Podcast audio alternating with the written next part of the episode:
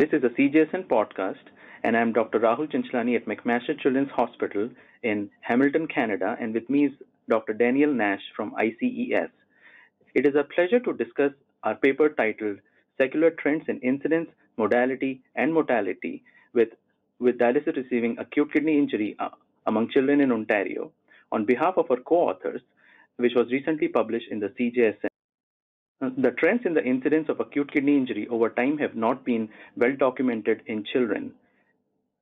Uh, we conducted a population based cohort study to assess changes in the incidence of dialysis receiving acute kidney injury uh, among children over a period of 20 years using health administrative databases in Ontario, Canada. We identified all neonates and children who received their first treatment with dialysis for acute kidney injury between 1996 and 2015. We did not count those who received dialysis for end stage kidney disease, inborn errors of metabolism, or poisonings. From almost 2.4 million pediatric hospitalizations, we identified approximately 1,400 cases of children treated with dialysis for acute kidney injury. The median age at dialysis initiation among children consistently decreased over time and was three years in more recent study years compared to 13 years in the late 90s and early 2000s. there was a significant increase in the incidence of dialysis receiving acute kidney injury among hospitalized children from 0.6 per 1,000 person years in 1996 to 0.7 per 1,000 person years in 2015. The use of continuous kidney replacement therapy and intermittent hemodialysis increased while the relative use of peritoneal dialysis declined over time.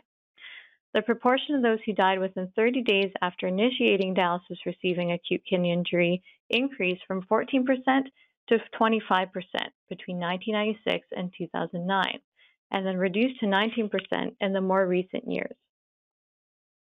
So, to summarize, the incidence of, of dialysis receiving acute kidney injury has increased significantly among neonates and children in Ontario between 1996 and 2015.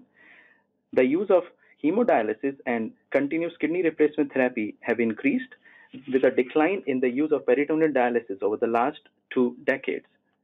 Future research should aim to test strategies that will improve outcomes in this vulnerable population. We thank the editors of the CJSN for providing us the opportunity to share our work through this podcast.